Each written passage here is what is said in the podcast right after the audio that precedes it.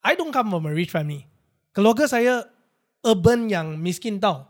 Saya pernah miskin sampai mak saya pergi pasar pada waktu pagi lepas mereka habis. Ambil sayur yang habis jual kat Sisa, meja. ya, ya. Sisa makanan untuk masak untuk kita. Oh yo. Ah, I, I I'm not from rich family. Tapi kenapa I boleh beli rumah? Okay. I go to UPM bro. I ambil PT PTN.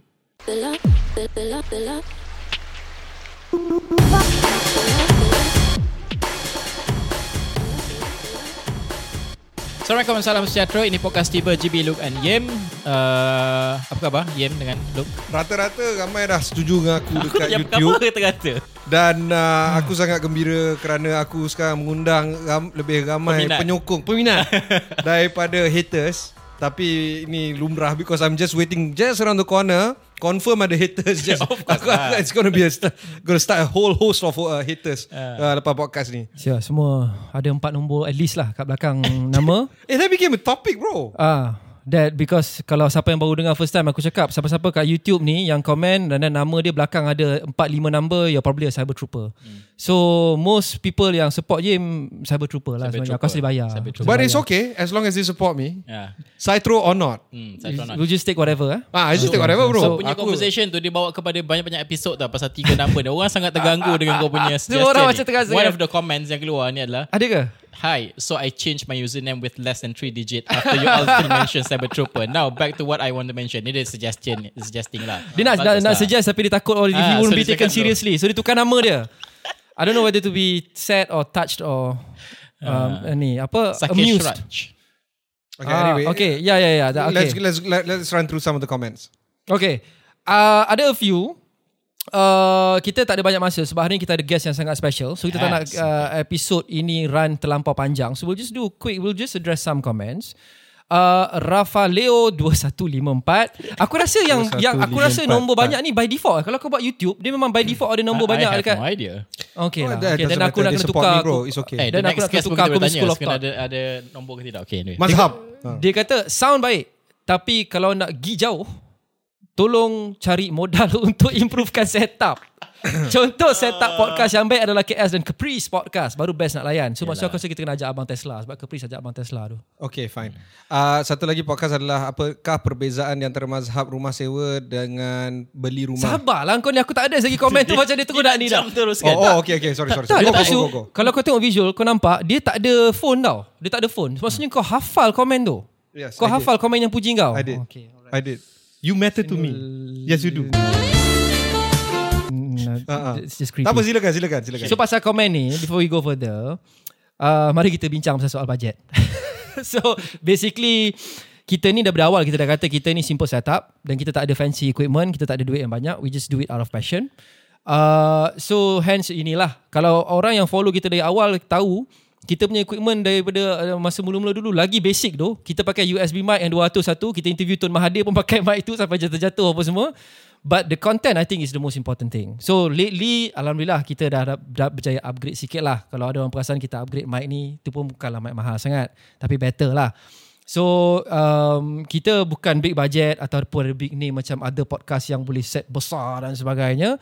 Tapi In the future, hopefully in the future. hopefully I think with your help lah uh, korang boleh drop a like, uh, subscribe to the channel, uh, recommend and share to your friends because lumrah content creator ni YouTube or kat mana-mana pun if we get traction insyaallah we'll try we can make maybe some revenue and we will invest it back in the podcast pun sebenarnya untuk make sure content kita bagus but for now kita focus on the content lah Okay, jadi uh, to give a little bit of landscape in terms of the podcast ad revenue ataupun media sales for podcasts, uh, the most established podcast market is in the US, and right now they ha- they have about four hundred thousand active podcasts at least once a week uh, published in the US. Within that four hundred thousand, only top five percent about or about uh, thousand podcasts is actually generating revenue. Of that two thousand, about only about five percent of that five percent actually makes more than five million dollars US revenue per year, and that is like kononnya the best, the most established podcast market on the planet, which is uh, and then kalau kau ambil uh, transpose that kind of um, podcast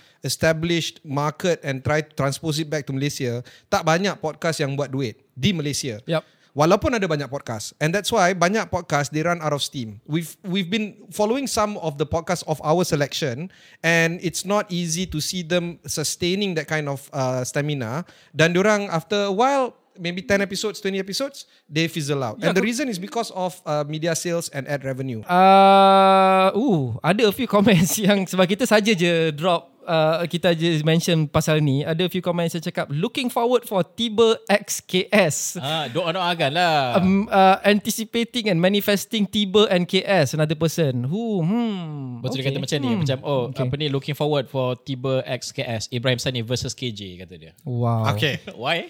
Kita orang tak boleh versus KJ ke? yeah. okay I, I think I don't know. I, I saw that. Yeah, I'm Okay, that's on the podcast itself. One, I, aku rasa aku ambil one, maybe two comments pasal the issues that we actually talked about in the past Yes. episode. Ah, Satu, one of the things that we talked about was um, kita buat post analysis for PRK Pulain Simpang Jeram.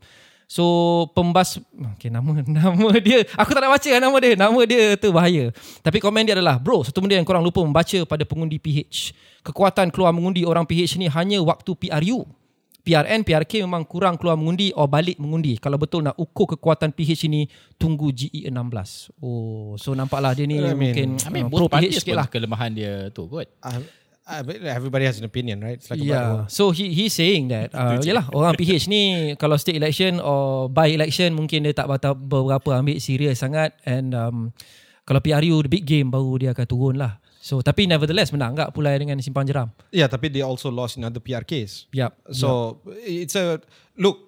Uh, there was never a time in our democracy where there is no safe seat ataupun no safe coalition. I think this is the time where we should really celebrate the fact that uh, democracy is actually flour- flourishing for either side. And I really don't care who's, who wins because kami, Betul. yeah, janji kalau orang keluar mengundi, undilah.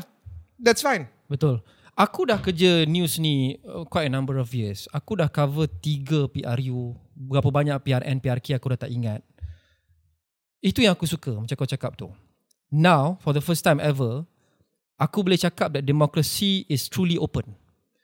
Tak kisah siapa menang, may the best man win dengan strategi dia, dengan offering dia dan sebagainya. Tapi aku suka gone are the days where ada satu kumpulan yang dominant gila babi, yang apa pun dia akan menang dan every election orang takkan tanya dia menang ke tak. Orang akan tanya dapat 2 uh, tu, dua per 3 ataupun tidak. Itu je the question to be asked. Yeah. Confirm menang, confirm menang dah. Tapi So ni- I love it that anybody can win, anybody can lose now so that everyone can be on their toes and offer the best kepada rakyat. the the supporter punya group pun makin diverse sebab ada yang penyokong contohnya penyokong, BN slash AMNO sekarang at a crossroad sama ada dia nak continue to support bu- membuta tuli atau tidak uh, PH supporters are now in, in, in asking themselves whether or not they really want to go gung ho supporting PH considering issues macam uh, DNAA dan sebagainya and uh, on Tuesday Really? You believe that? You, you believe Yes, that? yes. On Tuesday kan uh, Datuk Sri Anwar defend uh, the oh, not defend lah, explain the situation of uh, Zahid DNAA Yeah. dekat parlimen.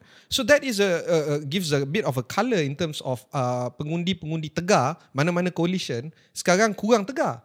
And it's great sebab kita nak make sure orang undi mana-mana eh, according to the requirements of the candidates bukan me- menyokong memuta tulis saja. Betul, betul. On merit also. Uh, Just satu lagi komen. Ibrahim lah Kau lah Kau selalu undi Eh tak ada, aku tak kan? tahu apa. Satu lagi komen because uh, aku nak juga address komen pasal the issues. Um, so kita also discuss about GST last time. So ada few aku aku tolong kau lah. Kau tak ada telefon kan. So uh, aku baca lah komen-komen yang pro kau ni. That's how much I love you. Walaupun ugh. Silakan bro. So one of the comments is GST is a good thing. So uh, he or she agrees with you. Nama dia hmm, nama dia Daman Sarah Seven Force. Okay ni orang Dia kau lah ni duduk Daman Sarah. ni.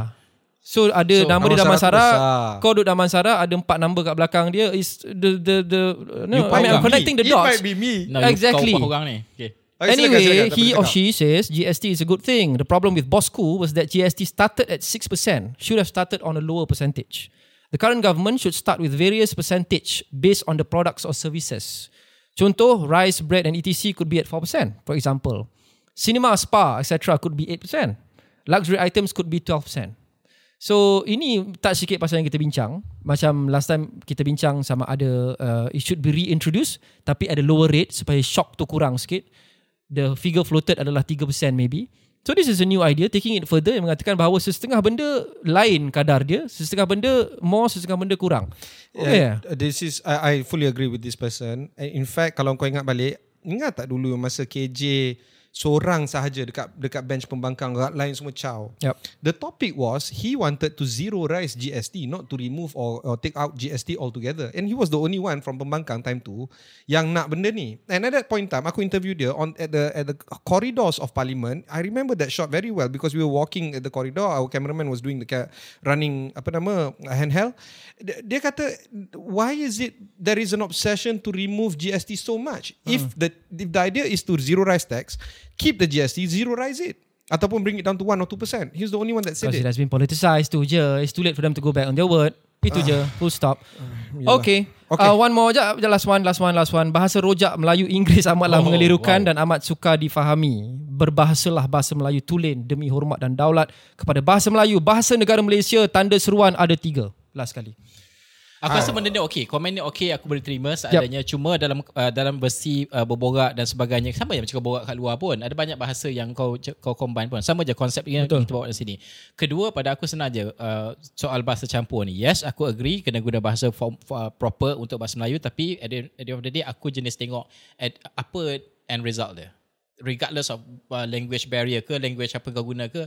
Yang penting input kau apa. Kalau kau cakap satu bahasa pun input kau tak bagus then no point Yeah. juga guna bahasa tu. Akulah personally Yeah, lah. so you're looking at uh, substance over form Yeah. sebenarnya. On top apa Najib cakap tu yang kita dah ulang sebelum ni bahawa we want to be ourselves dan kalau kita sembang luar kat kedai mamak pun kita sembang campur-campur rojak as I'm sure a lot of Malaysians do.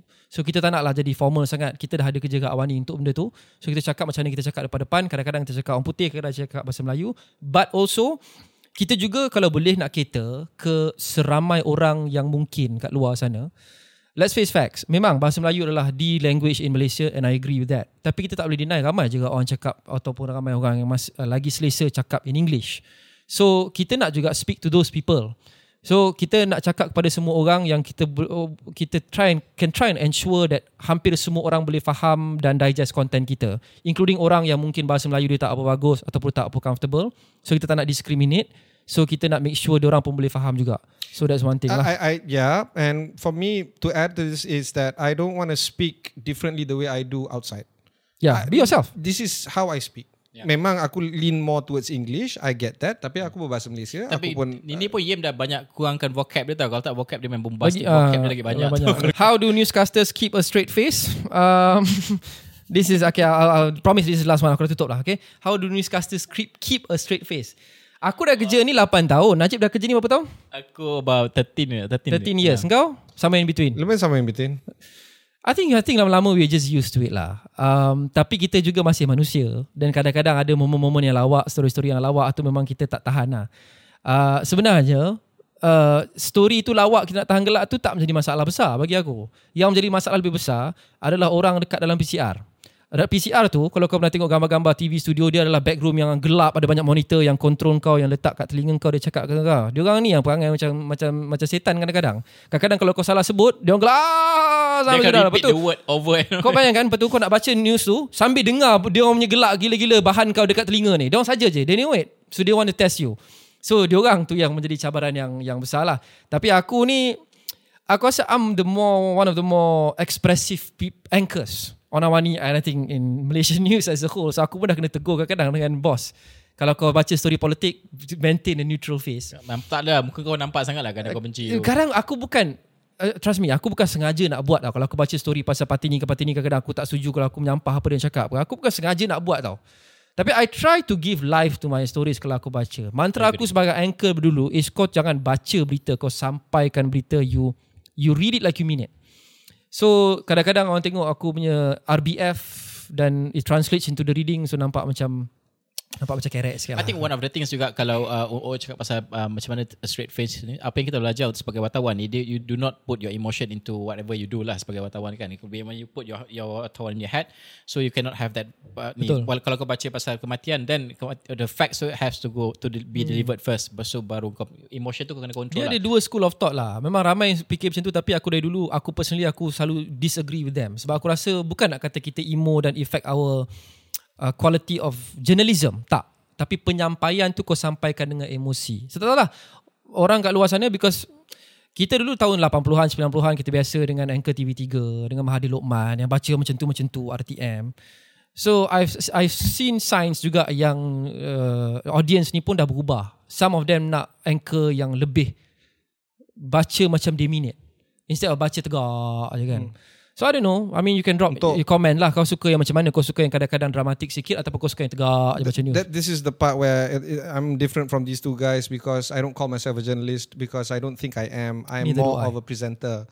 Um, and aku punya mainstay clients are mostly or people that I interview are mostly business leaders, and mostly 95% I do it in English.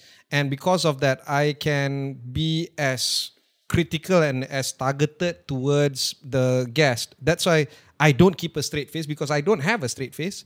And to be frank, they all these CEOs. What? By the way, aku dah cross 1,000 interviews in May this year. Oh, congrats. 1,000 CEOs, unique CEOs. I've done some of them over and over. So I've crossed over 1,500 in July this year. Kau kira? eh? Aku kira. Gila siya. Of course, bro. Ini semua KPI. I'm still a business guy at the end of the day. When I have spoken to a thousand CEOs and business leaders, I realize one thing. They don't like talking to me on air. Because when they point out, when they say something stupid, I point it out. Contohnya, aku interview this uh, CEO of a private university. Dia punya lah debat dada dia. Ni kau tahu. International school. International school. Uh, debat ada. Oh, you know, we've done so much. You know, we've uh, moved online, to offline to off online. Lepas tu aku straight je. Yeah, Isn't that what everybody else is doing during the pandemic? You're not, you're not different. Stop saying that you're different. You're not. Aku cakap macam tu. To a point where dia punya ni PR call aku the, the uh, petang tu dia kata please do not air the interview. Ini ini memang the backstory of being a journalist or Yeah, on air punya host. Yeah, because- we, we really do. was, aku dengar pun interview tu aku rasa macam We really do need need I, to I feel bad for the guy. need to do one No, episode. but the guy was an asshole. okay, betul lah. Dengan Agreed. team kita. Agreed, agreed. We really need to do an episode about apa orang cakap the backstories of being journalist because there have been a few requests. Uh, dan talking about requests and comments ada juga yang komen banyak pasal GST yang kita discuss last time and also subsidi bersasar and that aku rasa kita boleh tanya kepada guest kita pada hari ni Ah, okay. Tapi kita bertindak seketika. Lepas ni kita introduce apa guest kita.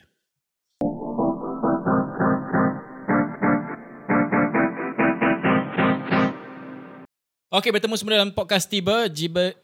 Jiba? Jibi Logan Jangan, jangan, jangan, jangan delete. Go, go, go. Jiba. Dalam podcast Ayo. sebelum ni Aku cakap podcast sebelum ni Sebab aku dah biasa buat tiba ni Podcast yang lain tu Aku sebab podcast tiba banyak kali dalam tu Dan kena re-record re-record Anyway Jiba. biasa tu You're banyak too benda. high in demand lah, brother. Kan sebenarnya banyak job kan kau ni Thank you guys Anyway uh, Guest kita Kita nak introduce uh, Kalau siapa biasa tengok Benda macam ni Ini uh, popular kat YouTube Nama dia Mr. Money Hello. Ah, thank you for Hi semua. Tapi kalau siapa tak tahu Kita insert insert insert insert insert, insert Dia punya ni YouTube. Okay uh, Ataupun Peter Young uh, Thank you so much uh, For joining us uh, tonight. Banyak benda kita nak discuss sebenarnya ni. Before kita nak invite uh, ni Aku cerita sikit lah Back end story kita. Before kita nak invite Kita of course lah kita ada Macam biasa lah Kita gaduh kan Nak topik apa. So Financial always uh, that, that On our Ni lah list kan nak tu. Dan cuma siapa kita nak jemput ni ha, Itu persoalannya kan So Yem ada connection Dan Yem uh, jemput uh, Peter Ataupun nak panggil Mr. Money Mr. Money lah kita panggil Mr. Money lah. Je lah. Mana Apa lah Peter. Jangan kantoi nama betul dia So Mr. Money ni banyak upload content yang um, berkenaan dengan personal finance But also isu-isu ekonomi yang besar Dekat uh, IG, dekat YouTube How many uh, subscribers you ada sekarang kat YouTube? Uh, sekarang kat YouTube 160 lebih. Ya. Lebih kurang macam kita lah Hey, Lebih close jauh lagi, jauh lagi. Masa jauh lagi. Yem nak ajak dia aku cakap dia nak datang ke podcast kita ni Kan, yang sepoi-sepoi kan? ni. Nasib baik dia nak ni. datang kan. Hmm. Dia Dah, masuk also the backstory is that uh, Peter dah kerja sama dengan Awan ni for quite some time. Ada a few other uh, events apa semua. Jadi aku satu je in terms of selection of people yang nak datang dekat uh, show kita. Number one, aku nak make sure SC, BNM apa semua tak kerja kita. Tu nombor satu. The reason, main reason why aku push forward dengan dengan dua orang ni aku nak uh, Mr. Money adalah engkau berlesen dan kau tak ada apa you know isu-isu scam apa semua. And walaupun aku bukanlah menuduh semua orang dekat Malaysia ni scam benda semua, tapi bila engkau ada lesen, engkau you got your your your situation covered tau sebenarnya. And that's yeah. why aku feel more comfortable bila ada financial planner yang ada lesen untuk datang sembang benda lesen. Sebab kami tiga tak ada lesen. So untuk bagi nasihat uh, even casual nasihat nak invest kat mana dan sebagainya pun kita kena ada lesen kan. So Ah. we can get into trouble kalau kita tak ada lesen and we give out advice is it? Betul, betul. Uh, tapi saya nak, nak perbetulkan Ha. suatu benda. Uh, saya tidak dikirakan berlesen. Oh, Kerana okay, bila okay. berlesen, Oh, okay lah. Alamak, we have to end it right now. perlu Tak apa, tak apa, tak apa. you perlu uh, attach dengan satu firm dan practicing financial planning which is you sedang jual insurance ke jual uh, unit trust ke semua tu. So dulu saya memang berlesen. Ah, Oh. then I attach with uh, Oh. insurance company dengan unit trust company. Okay. Tapi lepas saya buat media, saya tak praktis dah. Sekarang hanya full on media. Okay. Jadi saya takkan panggil saya sendiri sebagai licensed financial planner lah. Okay. Tapi qualification ada. Pernah buat, sudah buat 10 tahun, then I stop, I go full on sekarang financial media je. So macam you sekarang ni, kita nak tanya banyak ni pasal invest lah, pasal uh, beli rumah lah, beli kereta lah, kredit card lah. You boleh cakap ke tak boleh cakap ni? Kan kita kena saman dengan bank negara. Boleh. Asalkan ini semua bukan nasihat kewangan. Okay. Yang SC tangkap paling banyak tu pasal bila korang kata ini investment yang terbaik. Oh. Kalau korang kata macam oh Okay, comparing product, this one the return is better, korang patut letak duit sini. Ah, ah tu dikirakan financial advice. Jadi kalau kalau ada geng-geng kita nak tengok ni, dia dia resources terlalu banyak dekat online. First first layer untuk orang kenal pasti siapa yang orang patut dengar siapa siapa yang orang tak patut dengar. Apa tip yang yang uh, kau boleh share di mana kita boleh tengok dia ni boleh percaya ke tidak? What is that first la- layer of qualification uh, kalau kita okay. nak tengok? Kalau kata korang tengok online tu, yang orang yang nak macam jualkan satu benda dan performance dia macam sangat bagus. Okay. Uh, kalau oh. kata biasanya orang kata oh datanglah invest dan uh, kat, kat jentera ni dia boleh bagi 5% setiap tahun, 6% setiap tahun. So tak boleh lah. Ataupun dia hanya single sided cakap satu benda je macam forex ke atau dia hanya kata yang lain semua tak perlu invest je kat saham atau invest je kat rumah kerana dia paling bagus. Ah kalau dia ada macam satu agenda kat belakang tu korang perlu berhati-hati sikit. Hmm. Ah hmm. tapi kalau macam asalkan macam korang juga pun ada sikit knowledge dalam financial planning kan. Ah, Yeah. Macam kalau korang ni invest kat mungkin ASB atau apa, korang rasa dia bagus. Korang cakap sikit, Yeah. buat sikit-sikit macam bukan recommendation, Yeah. tapi komen sendiri dan ini bukan di sponsored, Ah. dia tak apa. Boleh cakap je. Uh, and so, bagi saya tu, bila korang tengok online punya benda, dengar. Tapi jangan Jangan percaya terus lah. Jangan percaya terus dan jangan ingat orang tu macam macam God lah, macam sangat hebat atau apa. Kerana manusia je, sama Ya. je. Ya.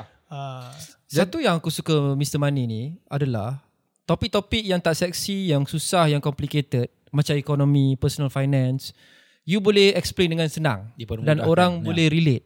Which not a lot of people can do. Kami dah interview pakar ekonomi ni bertahun-tahun dah and pakar ekonomi as the worst lah. Kita selalu cakap pun before on air, ah, Prof, you explain simply tau. Kita bukan ekonomi. So, boleh, boleh. Betul dia explain memang tinggi gila, memang tak faham, yang boring kan. Politicians pun kadang-kadang tak boleh nak explain ekonomi ni secara mudah. Because they have a lot of dasar ekonomi dia nak laksanakan dan sebagainya. They have to sell it to the people tapi not many people can do it simply. So macam mana you? What's your secret? Macam mana you boleh communicate dengan orang pasal finance, pasal ekonomi ni dengan simple dan orang boleh faham? Ini kungfu yang 10 tahun tau. Macam macam you punya muka kan. Boleh straight face, muka tegak je bila baca cerita kan. Ah, ini pun kungfu 10 tahun kerana dari saya dari bila saya graduate, saya kerja 6 bulan dekat HR, lepas tu saya pergi masuk uh, company insurance. So memang sejak dari tu, my job memang explain tentang personal finance lah. Hmm. Ah, so satu hari kamu jumpa tiga orang, satu tahun korang dah Ui. jumpa seribu orang Yeah, dah. yeah. So 10 tahun, You got a lot, of pra- Yeah. a lot of practice lah a lot basically. of practice. So biasanya bila klien tanya soalan yang sangat mencabarkan, sangat kompleks, you have to go back, you have to figure out lah. Uh, lain kali kalau ada benda macam ni lagi, macam mana saya nak nak explain dengan sangat mudah. What is the craziest like benda yang macam the, the strangest client yang you pernah jumpa ataupun prospect yang you pernah jumpa dia tanya benda yang macam you macam wow apa ada tak story macam tu Uh, bagi saya kurang lah, kurang. Uh, maybe apa je, okay, I, I jenis yang suka prepare tau. Uh, bila dulu saya masuk uh, insurance pun, hmm. saya purposely pick agency dan dan mentor saya. Hmm. Dia seorang yang invest dekat saham, invest dekat forex, apa pun dia invest, then dia boleh explain. Ah, so I tak suka bila bila macam saya masuk dalam satu industri, saya hanya tahu benda dalam insurance je. Semua lain tak tahu. Ah, so bila saya I have this kind of mindset, then kurang macam bila jumpa orang saya ada soalan yang saya langsung tak tahu. Tapi ada juga bila orang tu sangat kaya. okay Ah, because jenis-jenis investment orang yang sangat kaya, dia memang berbeza dengan orang biasa. Okay. Ah, what macam- what are the good things that you should invest in right now? Ah ni tak tahu lah boleh bagi nasihat ke tak ni nanti kena Ah, saman. Yang yang ini saya tak boleh bagi nasihat lah. What's the good thing? Oh itu je. Tapi- okay. Okay that's tapi- it. That, that's tapi apa yang boleh No, saya I- I kata? Ambil macam tu based on your experience. Ah, boleh. kita spin, kita spin. okay, kalau katakan Jangan saman. Eh? benda yang baik tu, you fikirkan. Bila kata investment tu dan finance tu, dia made up of numbers. Dia angka-angka je. Asalkan korang boleh faham performance return, what's the number of return, Hmm. then you orang boleh buat kira. Macam lima lebih banyak daripada dua. Hmm. Tapi Simple. itulah that's the art right. I mean kalau semua orang boleh Okay. tahu tu memang semua orang akan kaya lah. Tapi Yang itu tu yang susah pertama. nak tahu tu. Yang tu pertama. Then yang number two is to actually understand the kind of investment. Like kalau kat Malaysia ni, if you ask me, definitely I think there are many very good investments. For example, like KWSP is fantastic. Hmm. Ya, dia boleh bagi 6% bila market koyak gila pun boleh bagi 6%. Okay. Guarantee 2.5% return. Hmm. Okay. Then maksudnya duit takkan hilang lah. Betul. Ah, tapi orang tak suka masuk kerana susah nak ambil duit. Betul. Yeah. Yup. Ah, then number two, you tengok ASB. ASB return pun bagus gila. Dia bagi juga ASB financing. Financing dia punya itu uh, Interest rate. interest lebih rendah daripada the the performance return. yeah. Tentu punya because if not give you also no point kan. Betul. Kamu ambil 5% lepas tu dapat balik 5% sifar lah tu. Yeah. Ha. So dia tentu lebih banyak. Okay. So there are all these kind of tools in the market that's pretty good. Hmm. Yeah. Uh, it comes down to yourself. Tapi kalau kamu nak return yang lebih tinggi bagi orang biasa-biasa macam kita ni, the more traditional one memang is stock investment. Okay. Because stock investment tu bila kamu invest dalam saham, kamu sedang membeli uh, kepunyai pun ke ownership ownership Ah. dalam satu syarikat. Pemilikan lah. Ah, pemilikan dalam Ya. satu syarikat. Tapi bagi banyak orang biasa, kami rasa dia macam berjudi. Dia Hmm. memang berjudi kalau kamu tak faham apa yang kamu sedang sedang lah. sedang melaburkan. Hmm. Sama je kalau kamu letak duit dalam dalam dengan kawan kamu, suruh kamu kawan kamu simpan untuk kamu. Kamu tak kenal dia. Dia pun macam berjudi juga sebenarnya. Yeah. Kerana kamu tak tahu duit tu pergi mana kan? Yeah. Yeah. Ah, sama je. Kalau kamu tengok konsep, yang paling penting tu, kamu perlu tahu kenapa kamu letak duit dekat sana dan apa duit tu digunakan. Ya. Okay. Tapi selain KWSP, eh, sorry, KWSP dengan ASB, so you rasa still generally lah cakap secara umumnya the best thing to invest in masih lagi saham. Ah, What about commodities? Orang suka beli gold apa semua ni. Itu adalah investment yang bagus ke? So, uh, I won't use the word bagus atau tidak, tapi maybe I can give a short idea of it. Okay. Kalau korang nak nak nak return yang lebih agresif, yang boleh grow, then saham tu memang bagus. Okay, kenapa? Why? Because number one, semua orang faham business. Kamu pergi kedai mamak, kamu tengok banyak orang datang, business dia bagus lah. Ha, simple je kan, boleh faham. Okay. Tapi kalau korang tengok uh, benda lain macam forex, okay, forex tu dia bagus atau tidak? Okay, sebenarnya forex dia bukan satu business. Dia hanya pertukaran antara dua negara. Jadi bila satu negara dia ekonomi lembab sikit atau uh, orang estimate dia tak begitu bagus, dia keluarkan duit dan Dia, harga dia, jat- volatile jatuh sikit. lah. Ah, dia naik, volatile, ah, naik turun cepat. Tapi dia bukan sedang grow tau.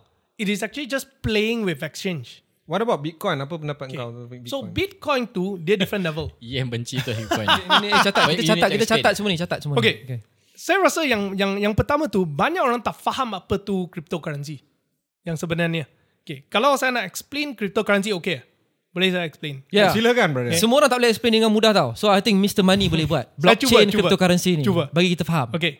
Cryptocurrency namanya mata wang. Mata wang virtual lah. Boleh dikatakan macam tu.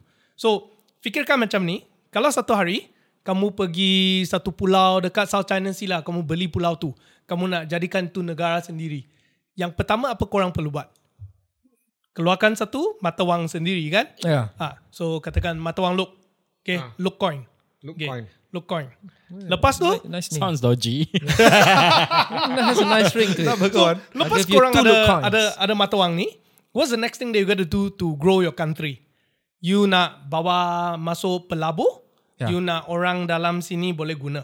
So apa korang boleh buat adalah create business opportunity. So what you can do? You kata okay lah untuk dapatkan orang masuk, business masuk, saya nak Coca-Cola masuk, saya build satu uh, jambatan. Okay. Saya build satu uh, kompleks uh, untuk business. Saya build ini, saya build itu. Bangunkan negara lah. Then orang kata, okay, saya nak masukkan uh, masuk dan sini dan buat bisnes. Apa korang akan buat businessman tu? Dia akan tukarkan wang dia, kalau kata USD ke Singapore dollar ke apa je, dia akan tukarkan kepada Lookcoin. Dan dia masuk negara kamu. Jadi sekarang ada demand untuk Lookcoin. Okay? Bila ada demand, then harga dia naik. Sama je. That's why you see Singapore dollar dia naik sebab banyak orang tukarkan duit dia hmm. masuk dalam Singapore dulu dan mereka tunggu tengok ada apa investment opportunity dia store dia punya value kat sana. Banyak that's orang why- beli mata wang tu lah. Ya, yeah, beli But, mata wang uh, does it work the other way around? Sebab mata ringgit, mata wang ringgit susut. Kerana orang jualkan ringgit. Ya lah. So, So, lower self confidence dekat ringgit. yes. So you think about it. Sama kan? Tadi saya kata ada look country. Kan negara look. Ah, kalau negara look ni di persepsi dia dia negara yang baik saya boleh buat bisnes kat sana saya ada infrastruktur yang ada so saya akan beli beli currency ni untuk berurus niaga di sana jadi tadi bila kata uh, crypto tu itu adalah cryptocurrency hmm. tapi sebenarnya back end crypto tu adalah teknologi of blockchain kan kami hmm. selalu dengar tu hmm. that's where the confusion masuk kan hmm. okay blockchain tu macam infrastruktur negara macam Malaysia kami ada ringgit Malaysia Yeah. tapi airport highway laws policy uh, complexes semua tu adalah teknologi behind the supporting the growth of mata wang ringgit sama je dengan negara look your infrastructure dekat sana ada jalan atau tidak semua tu that's why when the real orang yang genuine ah dengan crypto ah bukan yang nak macam rug pull beli je goreng je bagi dia naik je Pandit ataupun Ah. spekulator. mereka punya fokus adalah teknologi kat belakang tu because bila korang boleh build app atas dia punya blockchain semua transaksi app tu untuk proses information menggunakan cryptocurrency of that country teknologi tu so bila kata macam kami tengok uh, Ethereum kan Hmm. uh, bila orang build MetaMask kat sana semua benda yang korang beli, semua data yang diproses, dia mesti guna Ethereum. Jadi developer sendiri untuk maintain app dia, dia bel- perlu asyik beli Ethereum. So that's why dia ada aliran wang. Oh. Yang ini yang menjadikan crypto yang genuine tu ada value. Hmm. So yang yang crypto yang benar-benar ada value tu, dia tak berapa peduli korang nak beli ke tak nak, korang harga tinggi ke Ya, rendah. movement dekat pasaran tu dia Dia tak peduli. Yang Yeah. dia peduli tu adalah teknologi kat belakang. So that's the main thing they must look at. Kalau Hmm. dia asyik focus on value of the coin, value of the coin, dia to the moon, to the moon, to the moon. Ah, tu yang Ya, you nak okay. berhati-hati lah. Awak nak- Complicated Ya. sial. Complicated sial. Okay. I want to ask back pasal investment sikit je tadi. Pasal dia cakap macam stock tu adalah one of the things yang uh, uh, people can consider ataupun eh, kalau, kalau you ni nak nak invest, and this is not advice lah. kalau orang nak tu boleh tengok ni lah. But then ramai orang, I think dekat Malaysia ni, dia tak nak fikir. Meaning you, if you nak put money dalam tu, dia tak nak benda yang dia kena fikir. Macam stock ni, apa yang akan uh, pengaruh stock, uh, the performance of the stocks. Passive lah, passive. But that's why ada ASP dan sebagainya kan. So, dan ramai juga orang melihat uh, ETF sebagai one of the options lah. Macam YEM ada juga aku ada sikit. But then benda macam ni lah. Macam I, I don't want to think. I just want to put my money dan I'm nak make sure Ya. benda tu ada. Dan Tu- tu beranak-beranak je duit tu. Ha, senang. Hmm, dah tak nak monitor juga, tak nak monitor juga. Ha. Hmm. Dia dua dia, aku dengan dia dapat dua benda. Kami index uh, fund apa index uh, investor dengan kami uh, serial renter. We never buy.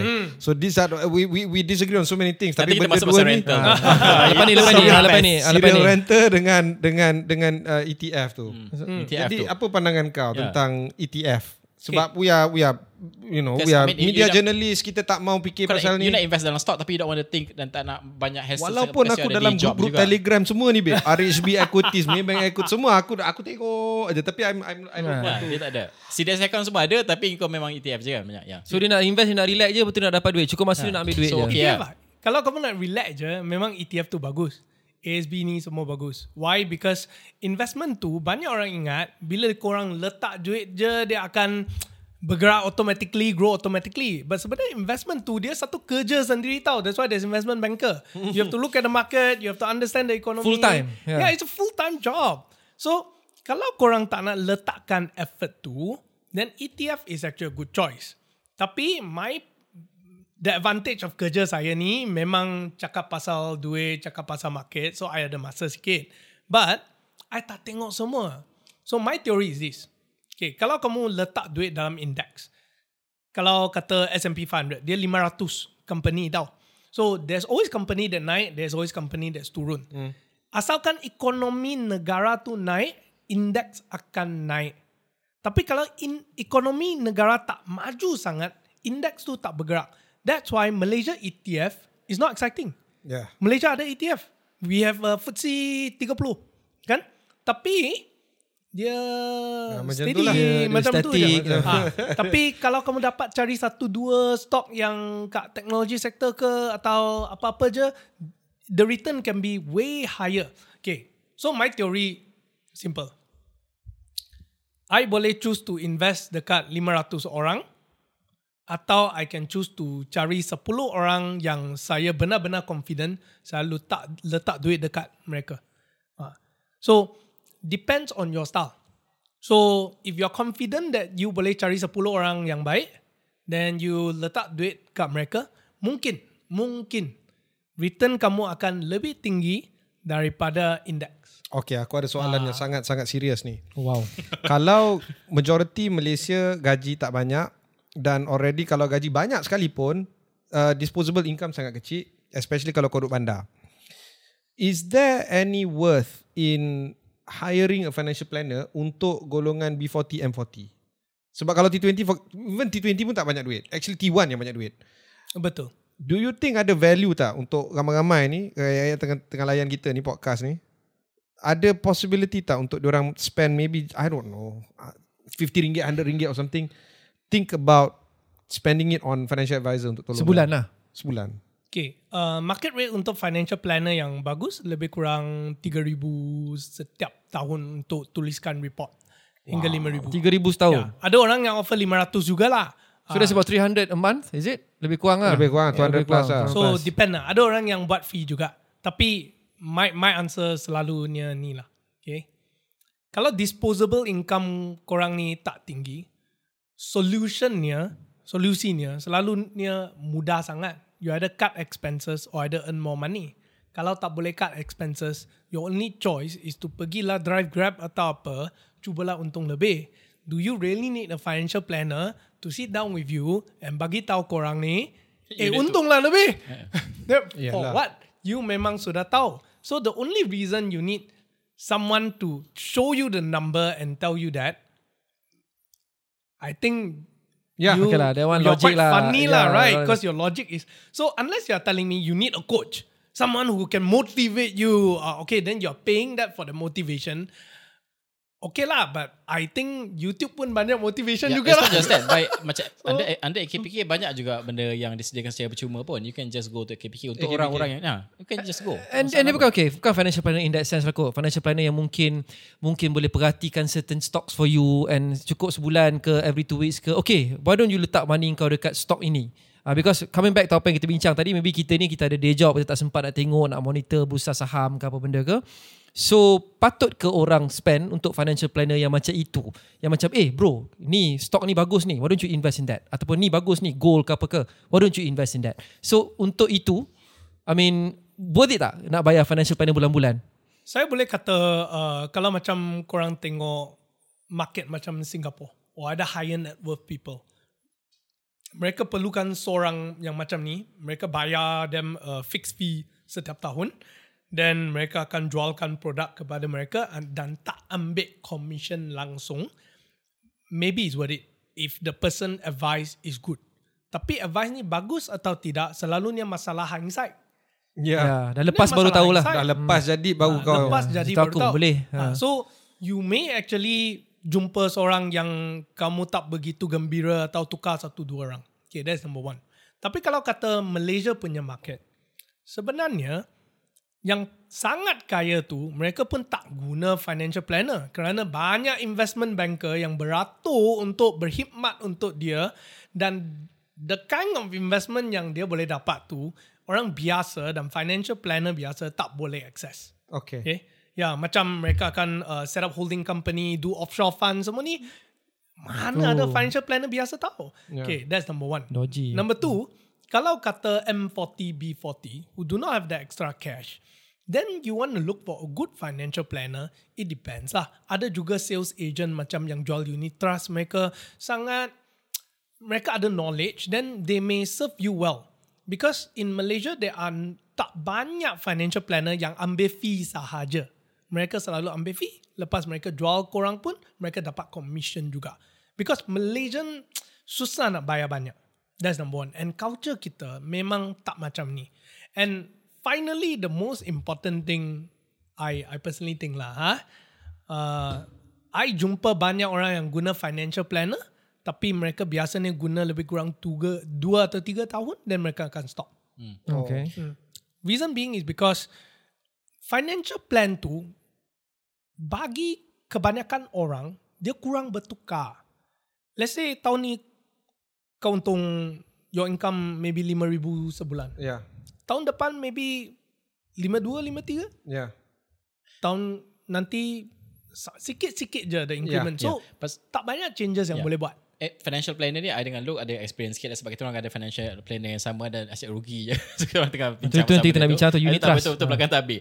Tapi ada tanya juga pasal pasal uh, low income ni. This is best. Sebab orang rasa kalau low income saja dia orang tak layak untuk melabur sebagai contoh. But then banyak orang nasihatkan bahawa kalau you low income pun dia mesti ada cara untuk you melabur sikit so that you ada that security for a longer term. Do you think that kalau orang yang uh, di peringkat bawah ni dia ada chances, ada chance untuk dia orang labur juga and Ada. macam mana? Yeah. Ada. Saya rasa it doesn't matter whether you're rich or poor kan.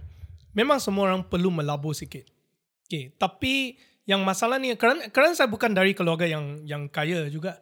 So bila saya keluar uh, bekerja saya perlu bayar uh, banyak benda saya bagi mak saya RM500 saya gaji hanya RM2005 lepas semua tu 2 2002 Hmm.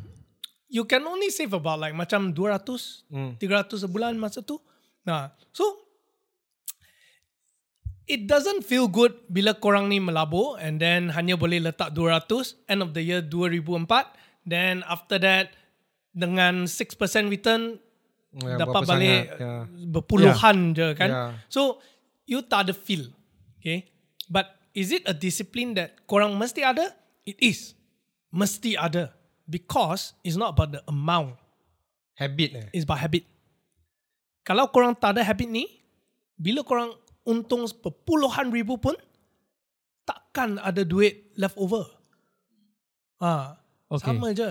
Okay, I think Okay. sebelum kita nak pergi ke rant, ni satu lagi question from me. Macam sebab uh, Mr. Mani dah cakap tadi, uh, Najib pun dah sebut. Unit trust. Okay. This is where aku dengan Yen pun ada disagreement. Sebab basically konsep dia adalah you spend duit yang you tak payah keluar iaitu uh, EPF punya savings lah. KWSPU, you can sign up for uh, apa unit trust lah nama dia kan? Mutual, mutual, unit trust lah, unit trust, okay? Aku tertarik dengan konsep ni dulu. Dari Bi- account satu. Okay. Aku tertarik dengan konsep ni dulu sebab I can invest long term dapat return lepas aku pencen nanti kalau let's say originally mungkin uh, EPF aku dapat let's say lah 300 ribu the idea is in 20 years aku uh, bersara aku dapat maybe 500,000 so aku suka juga sebab you tak payah keluarkan hot cash duit untuk actually invest right now so duit tu dah ada dah kau dah ada dah duit tu so it's just a matter of daripada dia duduk macam tu je tambah carum every month baik kau try invest benda tu to get more returns So other people macam Yem cakap never don't ever screw with your retirement savings. Ada yang orang macam aku yang kata instead of letting that money duduk kat situ je, baik kau invest. So apa pendirian Mr. Money mengenaan dengan investing passively KWSPU punya simpanan? Based on experience. Okay, ni... Uh, okay. Fikirkan ah, EPF tu bagi 5 hingga 6% at least. Kan? Okay, betul. Dia On average. fix. Kan? Lebih kurang ma- macam Yeah. tu punya. Yeah. Okay. If you want to invest dalam unit trust, yang paling penting, does it beat the performance? Kalau dia tak beat performance tu, buat apa korang ni invest? There you go. Look, kita Yeah. answer kita. So dah. Kita you have to lah. ask yourself this question: Does the fund that korang invest dalam tu historical performance dia ada tak lebih tinggi? Dan bukan tinggi 1% tau.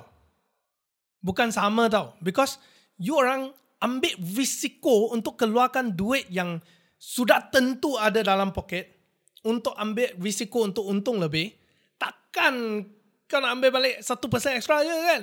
It has to be something more. So question tu, berapa banyak hanya sendiri yang boleh jawab. Berbaloi ataupun tidak. 9%, There you go. 10%, Yeah. whatever. Dua answer dah. 9-10% tu You have yeah, to ask yourself most this impossible question. lah. Now, yang masalah yang paling besar, so keluarkan duit atau tidak, itu personal choice. ah. Okay, you perlu ingat ah, when you put your money into unit trust, dia boleh lose money. Yeah. So banyak orang ingat bila letak dalam uh, unit trust dengan menggunakan EPF dia, dia tak tengok langsung tau.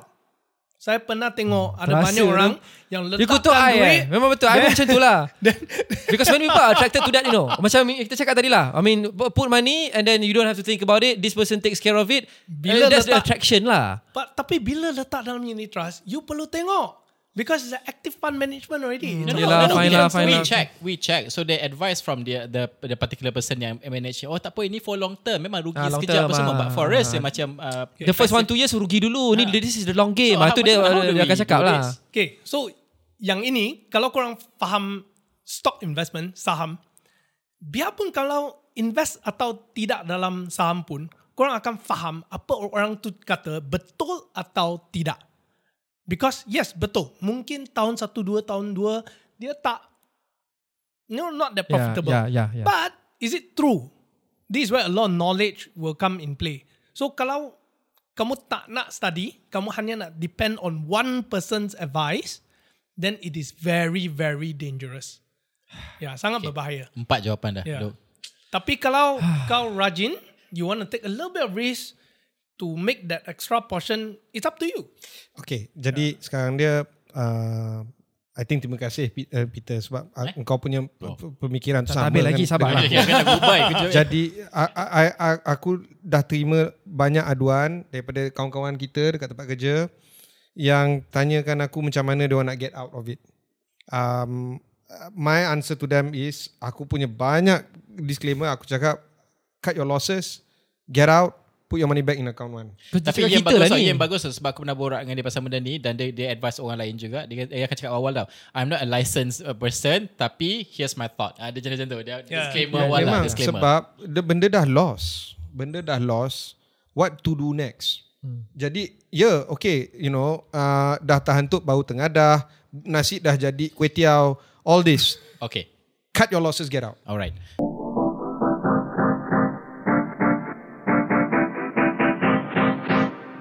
Itu pasal investment banyak sebab sebagian besar discussion ni pasal investment. I want to move kepada rent sekejap lagi tapi ada satu lagi soalan. Aku masih terfikir lagi pasal. This rent topic better be worth it lah. Ah. Cara kita forward sell ending ni. sebab ending tu. Tak because Sejam one, tak- tak one of the comments yang kita dapat uh, minggu lepas ada tanya mana dia mazhab uh, sewa, uh, apa beli dan juga sewa rumah yang kau dah janjikan dengan audience kita tu. Yeah. So kita akan discuss lepas ni jangan risau. Cuma tanya ni this is youngsters punya isu sekarang ni banyak banyak uh, orang uh, berdepan dengan isu ni.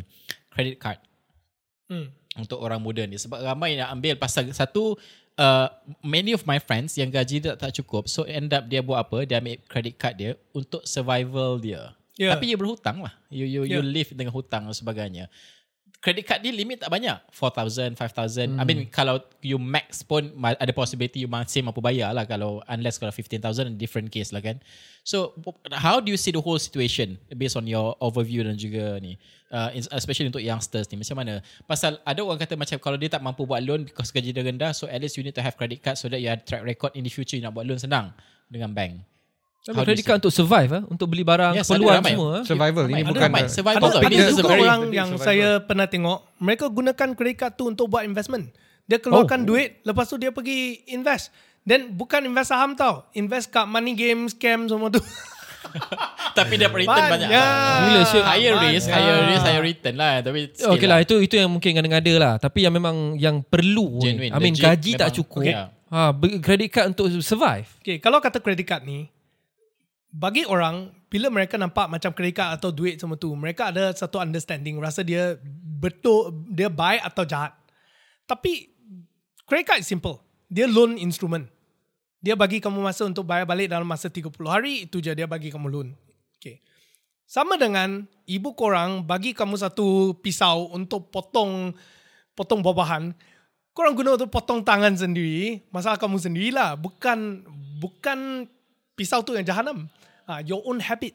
So, is credit card good? It is the best instrument for you to build a track record for secrets. Memang.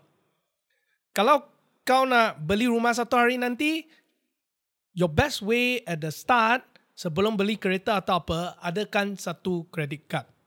But it is your choice whether korang nak abuse it or to just ambil card, letakkan Unify bill, potong card, buang. Hmm. Aku dari dulu aku ada this fear of credit cards. Uh, tak pernah tak pernah ada pengalaman. Tapi ya, yeah, masa I, I baru mula-mula kerja, I'm like, I, I don't want to take credit card because takut nanti I don't trust myself. Aku akan end up spending, tu tak boleh bayar uh, hutang apa semua. Tapi bila kita dah kerja journalist ni, uh, aku terpaksa juga ambil credit card one day. When because apa tahu? apa semua, kan? Sebab kita banyak over, travel overseas.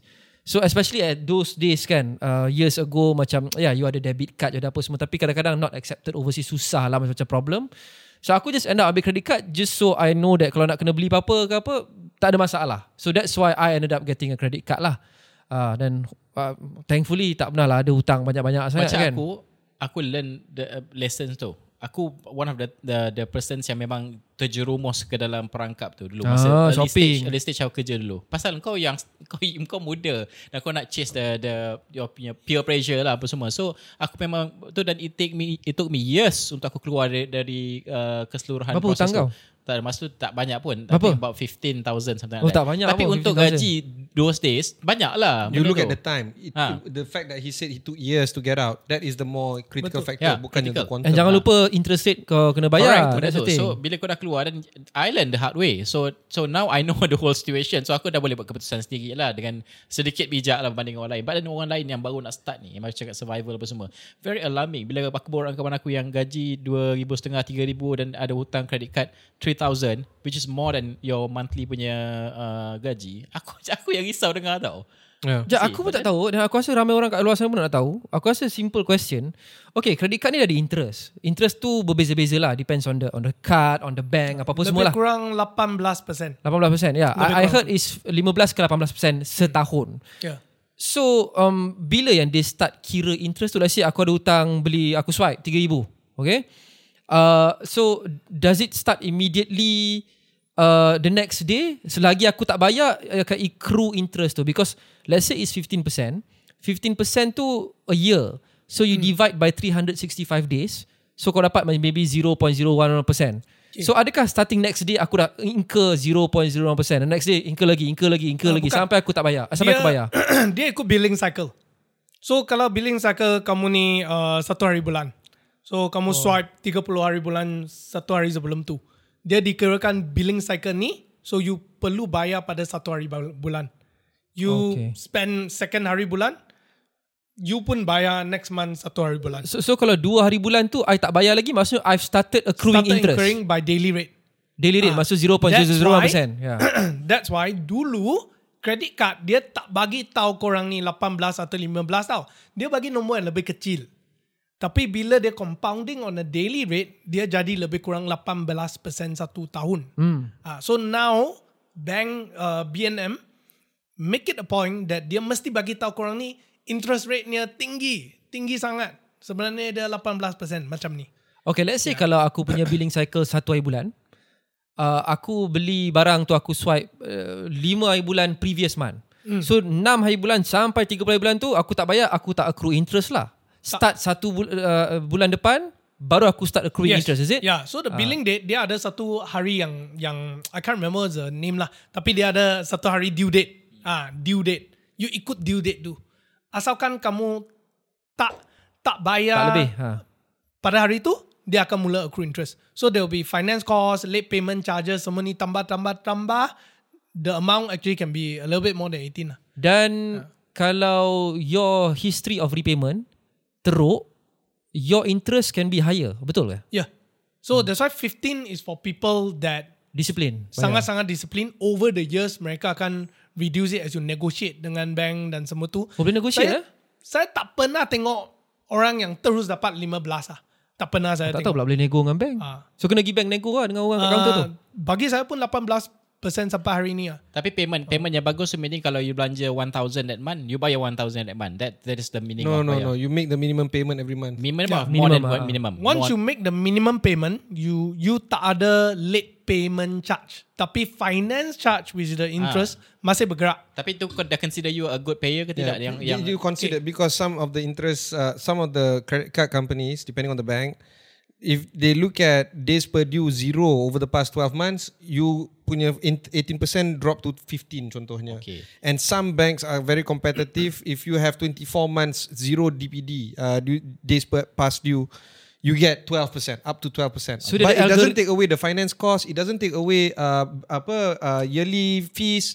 It eventually dia akan naik balik Yeah. 15 18%. So dia ada algorithm lah yang menentukan Yes. kau ni good Yeah, payer ataupun tidak. Yes. Is is that one automatic ah? Automatic. automatic. Uh, how But do apa they yang apa yang Peter cakap tu, no matter what your your, your cantik payment kau apa benda ke, as long as kau ada outstanding balance, Hmm. kau kena hentam bro. How do you 18%. how do they calculate the minimum amount? Sebab aku tu untuk kadang aku main bank to you kan. Aku let's say aku hutang seribu minimum amount dia so so. Oh, so itu, how, how do itu they calculate ah? ingat. Ah, itu I'll, I'll be honest, I tak ingat, but the percentage is very small. It's just a small percentage daripada the total amount that you owe. Ah, Apa outstanding? yeah. Okay. It- tapi itu pun bahaya tau because- kalau kau tengok macam oh minimum payment sikit je padahal kau Oh, dah tentu spend mati. Ha, kau dah spend 10,000 tapi kau tengok oh, payment, payment uh, minimum payment kau just 100 contohlah Ah. kan. So kau rasa macam okay lah 100 so okay lah uh, boleh bayar. Padahal itu just minimum tau. Kau kena bayar lebih banyak tau. One more question before before before we move on to the housing issue. one more question. I think this one last one. kena This one scam, last one. ni kena scam. Because interest rate sekarang tinggi. Dah back to 3.0 OPR. Adakah masa untuk melabur dan simpan bagus sekarang considering interest rate tinggi?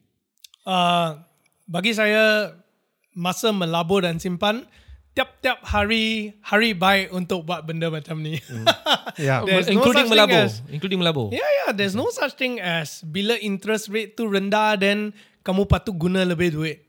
Yeah. If your mindset macam ni, ini memang patutlah economists design it in such a way untuk kami buat macam ni. Tapi tak betul lah. Kalau interest rate tinggi, you uh, you simpan kalau ikutkan you lagi Okay. untung. Tak betul lah. Betul. Okay. So, uh, kalau korang ada baca macam uh, Yeah. macam uh, what's the name of that guy? Uh, Robert Kiyosaki. Dia Ah. kata good good debt bad debt.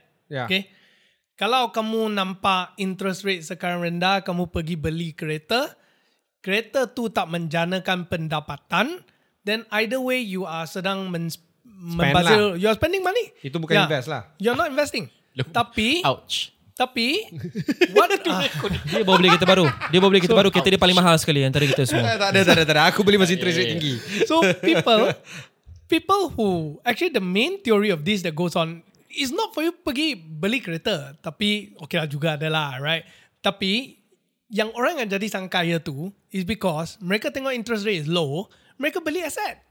Sang mereka kaya gunakan eh. gunakan gunakan interest rate low interest environment ini untuk expand business dia.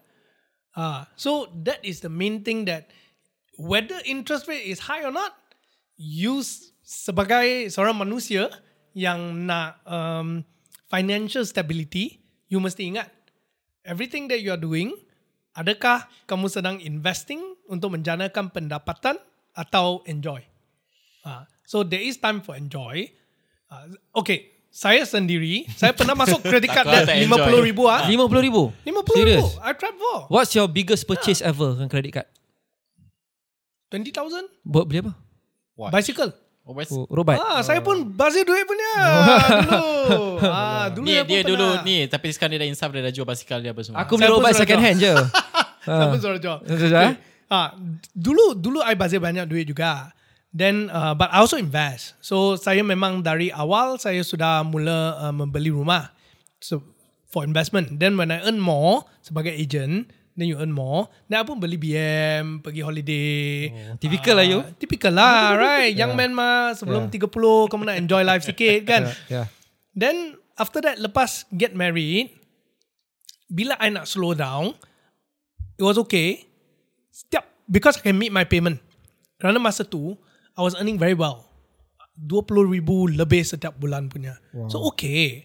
Then okay lah. by the time when I decided to start Mr. Money TV and uh, saya berkahwin, I before that I invested in the business. Then rugilah semua. Okay. Then saya berkahwin pada masa tu, guna duit lagi. So that's how I get into higher credit card debts. Ah, so and yang boleh saya cakap ni is without that I wouldn't have been able to build what I built today as well. Yes. Okay. But also I had residue income from my career lah masa tu. Agent ada residue income kan. And at the same time, I bertukar my whole lifestyle. I moved back with my mother. Oh, eh? Uh, Sampai hari ni, I have kids. I'm still staying with my mother. Tapi you kena lalui semua tu Correct, untuk itulah. Sampai ke destinasi Correct. sekarang. Itulah, ha. I jual my I jual my BMW. Sehari ni saya pakai Activa. Today I I today things are good, right? I'm okay. My Yeah. business is fine, right? But I pakai Activa je. I masih duduk dengan mak I with my two kids. Yeah. Uh, only recently now, me and my wife thinking maybe it's time to buy a house to stay myself. Ada tak rumah? I ada, tapi rumah saya semua sewa bagi orang. Yeah. Uh, to generate income. Itu pun nak cakap dia. Tapi tapi berapa lama you you took untuk settlekan semua 50 ribu tu? One year, one and a half years. Lebih kurang. Cepat Lebih lah kurang juga gila. Lebih kurang lah. Aku macam Ha. 2 years plus. Yeah. Okay. Tapi kau memang betul-betul kena disiplin lah. Like you cannot do anything dan you have to sacrifice in terms of your feeling. Pasal kau grow dengan macam kawan aku dulu. Mas, kenapa aku berhutang besar? Ni experience dia lah eh. Pasal kawan-kawan aku semua much much older than me. So they earn much higher sikit daripada aku. So apa yang dia spend, aku nak spend macam tu juga Betul. tau. So itu terikut lah peer pressure kan. So end up kau yang hutang sendiri. Dia orang okay je. Hmm. So I learn my lesson uh, dan aku settlekan semua benda tu. Dan bila aku dah keluar tu aku rasa macam "Ah, lega. So uh, itulah kadang-kadang macam um, you cakap juga Peter kan. So it, depends lah kepada macam mana you nak learn. Dan benda yang aku uh, belajar benda ni adalah kalau you you ada duit yang sikit dan you tahu you adalah seorang yang susah untuk simpan benda yang you tak nampak. Tak nampak ni meaning kalau you kena simpan dalam KLUSP or ASB yang you tak boleh keluarkan dengan cepat. Hmm. It's okay. You boleh simpan simpan bukan invest. Mana simpan saja. So tabung punya konsep ke whatever lah you do, at least you ada kena ada simpanan sikit. So from there nanti slow-slow you akan pergi kepada investment. Slow slowly. I've seen a lot of people doing this. Dia orang susah macam my sister apa semua I cakap dia simpan sikit-sikit. At least sebulan 50 ringgit or 100 ringgit. You akan nampak accumulative bila you end. Dan you tahu you ada banyak duit. Uh, Tapi ya, saving, yeah. jangan invest ke WSP lah. Aduh, I I I have Why a lot of kan decisions to make dah. soon. Sekarang ada option tau. You can Um, add more money tahu kan? Uh, kalau Oh, kau ada duit, macam God. kau ada duit Okay lebih, lah. you can put uh, man, uh, more money uh, apa ni dalam KWSP. So In fact aku ambil I cinta ke apa benda entah aku I bagi 1%. Citra. I Citra. Bukan I, I Citra lah I gila. know, I we sayang, know, I sayang. We all know that you need love tak tak pada tak. I, I sayang. I cinta is dia Di mana aku letak yang kau 1% kepada uh, Chua. kepada Chua. Ah, okay, okay, okay. Aisuri, Aisuri. X5. Okay. Is it Aisuri? No, I think it's I- I suri suri rumah. I sayang. I think it's I sayang. Oh lah, ramai sangat lah. Ya ke tak pernah dengar I sayang? Ada I sayang. Ya, ada. Uh, aku sebab aku sembang dengan KWSP corporate need to com introduce EPF. I Sunyi for me lah So that I can keluar WSP Because I Sunyi Keluarkan duit Because why? Because I Sunyi Jadi lah jadi jadi under scheme ni aku bagi daripada 11% yang aku kena bagi tu 1% pergi dekat ya X5 aku. Okay lah. Anyway, Dah boleh last cakap pasal rumah question. belum ni? Last question yang paling besar sekali. You cakap, you talk a lot about investing uh, dalam rumah. Aku dengan Yem uh, disagree bab ni, ya kan? Aku beli. Dia beli, tapi kau okay lah sebab kau memang beli. Kau dia dia case dia different sikit pasal Banyak kena bayar beban juga. Okay. Ya, Kau okay. sewa. Hmm. Anyway, aku memang percaya kepada sewa. Uh, akan always justify benda tu pada personal level aku. Because aku always beli benda tu adalah the roof over your head. Untuk aku duduk. Dan aku tak suka, personally, I don't like people to invest more dalam rumah yang orang ada 2-3 rumah. Sorry eh, this is my, just my belief. Because aku rasa benda tu akan jadi satu, you are a speculator. Kedua, aku rasa rumah adalah uh, basic human needs. Everyone should have to own a house. Okay, so bila dia jadi macam ini, rumah terlampau dijadikan investment tool in Malaysia dan there's no way to go back and to to to betulkan benda ni. That's why the, the problem yang kita face sekarang ni orang tak cukup nak beli rumah dan sebagainya, you won't solve. Takkan dapat diselesaikan. Pasal isu ni memang memang dah memang dah membarah dalam ni. Yeah. There's nothing you can do. Alright, that's my belief. So to you, I know you invest in a lot of houses, but then uh, between beli rumah dan juga sewa rumah. Ni mazhab yang orang selalu orang cakap lah pasal benda ni kan. Okay, kita start dulu lah untuk youngsters at least. Beli or sewa better untuk diorang? Okay, uh, bagi youngsters, saya rasa yang paling pertama tu, I think you patut beli, tapi yes. bukan beli untuk duduk sendiri, beli untuk sewa. Oh, Uh, kerana, kena, kenapa saya cakap macam ni? Okay, banyak orang, okay, satu yang korang kata tu betul. Uh, yes, in the ideal world, property shouldn't be an investment, especially if the land is small. Macam Singapore. Okay. Memang dia and Hong Kong is tell you upfront this is not for investment. Okay. So if you really really sangat kaya, dia pun ada cater to your needs by private condominium lah. Okay. So the rich really will be only able to buy very very expensive houses. Okay. Malaysia on the other hand, we don't have such a rule. Okay. Now, why I say you need to beli? Sebab bila korang retire nanti, you masih ada lagi rumah. Okay. If you keep renting, you are depending on one factor. Korang ada cukup simpanan untuk membayar rental s- lepas bersara sampai mati. Can you guarantee that? Hmm, okay. Tapi tapi walaupun I beli, I want to be a devil's advocate lah. I think the average rumah punya loan dia, dia Lagi sampai you 70s right? Selalunya 35 Ah, tahun 65. Kalau yang ambil 30, 65 lah. Ha. 35 Okay. years kan. Ha. So, ngam-ngam masa tu, korang retire. Retire 60 dia So, dia 5 years lah. hopefully you already paid finish your house, then you boleh lagi duduk. Because today, our life expectancy tinggi sangat. 90, 85. Okay. You have 90. you have No, like memang, memang, yeah. you have like 20 to 30 years tau. Yeah. Berapa yang korang perlu ada dalam simpanan to survive with rental? Tapi tapi detractors yang tak setuju yang camp rent will say that I tak nak tie down I punya duit Betul. uh, for Or, 30 or, dia, years or, betul, or the dia boleh macam ni, dia boleh macam ni. Kalau in the, in between 35 years you ada financial personal financial collapse dan sebagainya, it's easier untuk you keluar dari the whole situation because you just sewa. Hmm. You can just go to your family's house apa semua. So you don't have to macam lalui benda-benda yang susah, rumah you kena lelong dan sebagainya. terikat. Tak terikat. Betul. bank. Yeah. So I don't think renting is a problem. Bagi saya, I pun tak kisah rent atau beli. I tak kisah. Okay. So I see beli rumah untuk duduk and investment two separate thing. Dia bukan benda yang sama. Tapi kita ni social activist. Kita ni satu thing satu benda yang aku rasa we agreed on is itulah I mean not to attack you lah but Eh no problem. Let's Eh, attack. Tak datang dah. Itulah coming back apa yang cakap tadi lah. Prope- Property should never be an investment tool because uh, kalau ramai orang beli, orang yang beli ni orang yang berduit. So they have the capacity untuk beli dua tiga rumah. So dia beli satu rumah untuk dia duduk and then the second or third house dia beli untuk rent out. So disebabkan dia orang yang asyik beli, uh, it will drive up demand and it will drive up prices. So rumah akan jadi mahal disebabkan orang yang kaya beli untuk jadikan investment dan menyusahkan orang yang kurang kaya untuk beli rumah yang mereka memang perlu untuk duduk. So what's your take on that? Okay, so yang pertama tu Malaysia got a lot of land and there's a lot of like, macam rumah WIP semua tu. Kalau kamu beli rumah WIP untuk investment, I disagree. Kalau kamu beli uh, rumah biasa yang memang is open for the law for you to invest, then it's okay. So You think it's fair lah? Now, uh, I wouldn't say whether it's fair or not. Okay, but I'm very practical. Okay, macam ni ah. Today the expectation hari ini semua perempuan pun nak lelaki yang ada kerja at least boleh mampu bertanggung mereka and everything all. Do you think that's fair? I don't know whether is it fair, It's- ah, yeah. but How to that say? is the that's the social norm. Of course, Cim No, that, that's the ni. that's the norm. That's the norm. Susah soalan That's the norm. That's the norm, right? Okay, next thing. You pergi kerja, work for a corporate for your whole life, and then after that, uh, do whatever it is and work well there and go into career progression. Is it fair? It's a norm. There's no right or wrong. It's just a norm. You can go against it and kata, oh, because I rasa kerja tu tak fair, I tak nak kerja. Okay, tak salah juga. Then you better consequence when the world move forward, you are laid back lah. It's, it's your choice. Okay. Then you don't complain because you already know how the world works. Okay. So my answer to that is very simple. I don't come from a rich family. Keluarga saya urban yang miskin tau. Saya pernah miskin sampai mak saya pergi pasar pada waktu pagi lepas mereka habis. Ambil sayur yang habis jual kat Sisa, meja. ya, ya. Sisa makanan untuk masak untuk kita. Oh yo. Ah, I, I I'm not from rich family. Tapi kenapa I boleh beli rumah? Okay. I go to UPM bro. I ambil PT PTN. Ah, Dah bayar belum?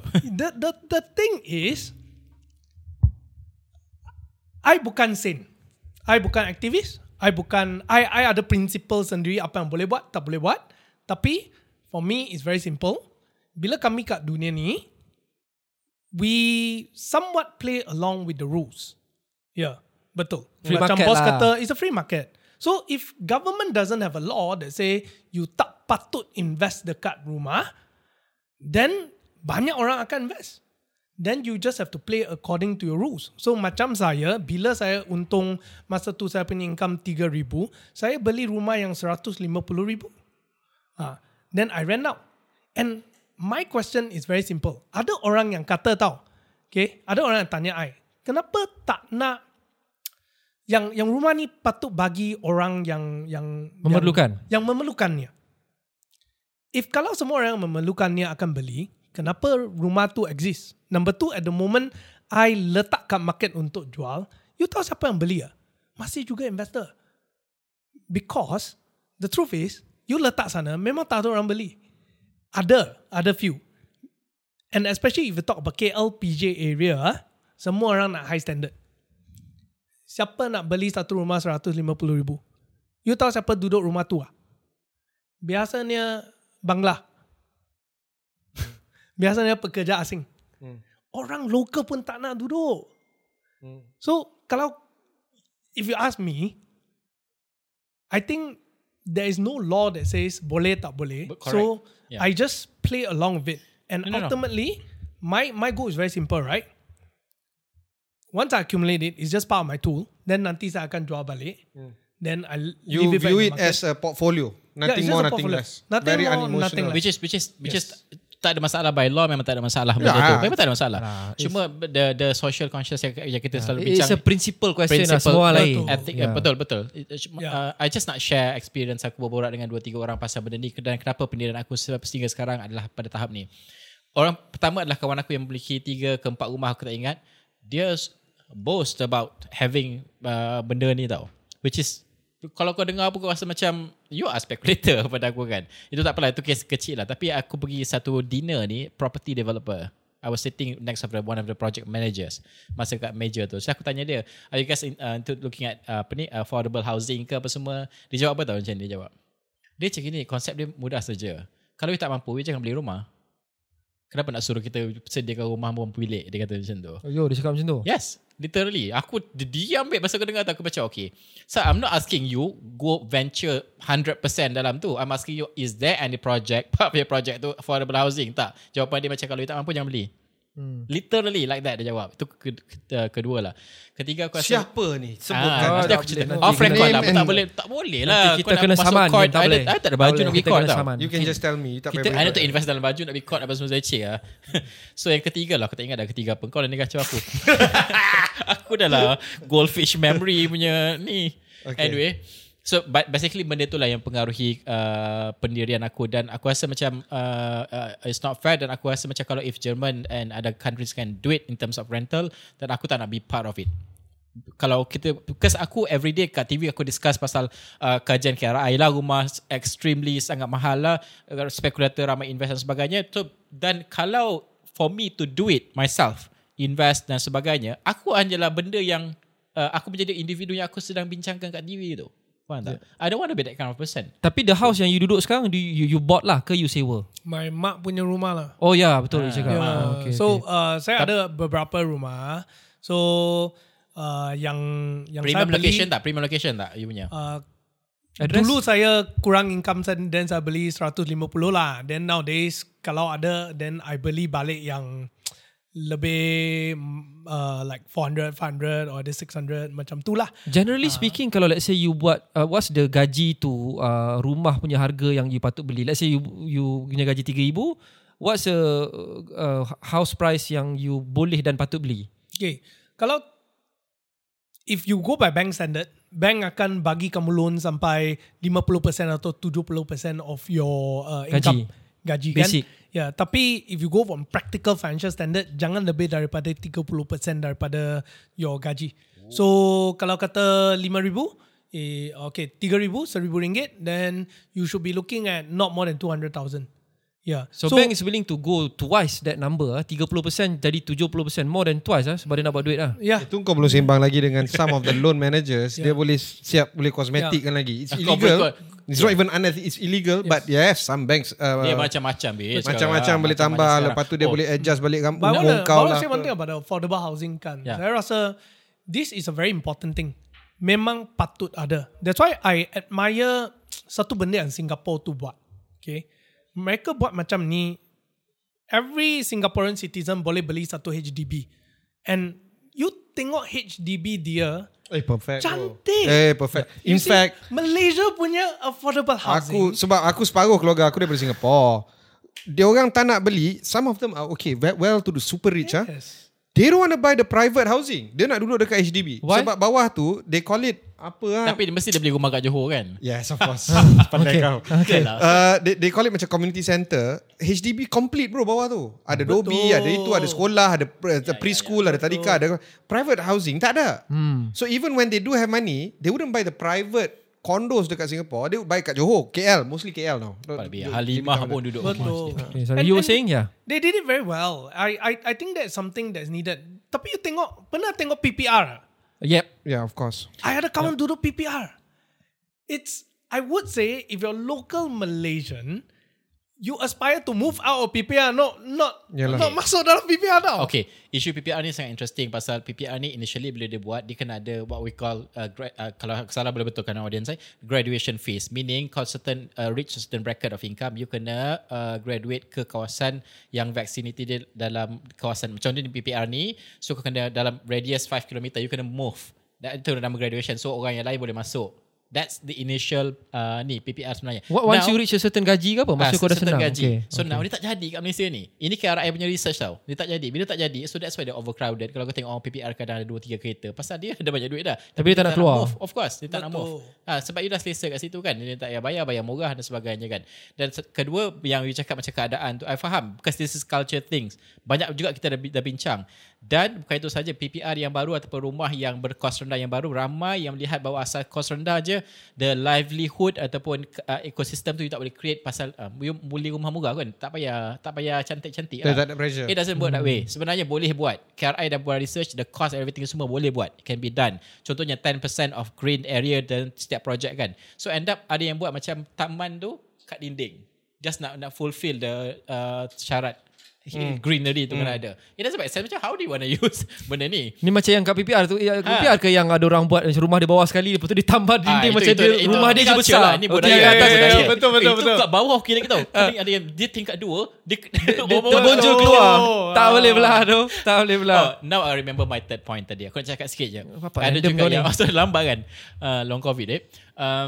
Dia ada juga yang beli ni tak ramai lah yang beli baru recently aku berborak dengan seorang yang datang uh, awal ni remember yang aku betul aku message kau aku, aku ranting pasal the whole situation Ah, okay lah, okay lah. yeah, the one that name the company dia cakap pasal ni pasal partitioning rumah so dia beli Gentrification.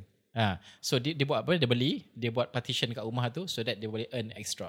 Sublet is- ke? Sublet is it? No, no, no. Macam you, you beli. So this Ah, company manage. yeah, yeah, yeah, yeah. Uh, this company manage Yeah. benda tu. So dia buat partitioning rumah tu. Contoh rumah ni kan. Uh, kalau ada tiga bilik tapi dia boleh buat jadi enam bilik contohnya. Oh. By partitioning. Wow. So dia jual lah kat oh, bujang. Dia, dia sewakan lah kat bujang tu semua. I rasa this is not to me personally. Aku believe benda ni sangat sangat teruk. The, the whole idea. Because uh, kita ada seorang office mate yang pernah duduk macam ini. Dia cerita macam mana horriblenya dia uh, melalui keadaan itu. Tapi uh, bukan dia tak ada choice, tak ada choice. Tapi aku rasa macam kalau kau boleh uh, regulate dan kawal semua keadaan, kau tak perlu pun ada partitioning ni in the first place. Hmm. Meaning orang sewa bilik pun boleh murah. So benda-benda macam ni aku cakap dalam membara tu you, you kena Betul. I think okay. Look, I've been quiet for a bit now. Sebab aku nak dengar semua pandangan-pandangan. It seems like the three of you have very strong principles tau on why you do things the way you do. And the only way I can see is aku resonate dengan kau sebenarnya. Not so much dengan bet- between the two of you. But my reasoning is different. Aku nak semua asset yang aku ada, all my investment assets to be very liquid, high liquid. If I can't liquidate it tomorrow, I'm not going to go into it. That's why I go into ETF. That's why I go into index fund. That's why I go into uh, ASB, tabung haji. And emas sebanyak. the only thing that is stuck in my financial asset is EPF. And for good reason, which aku okay. So as long as aku tak boleh liquidate, aku tak mau.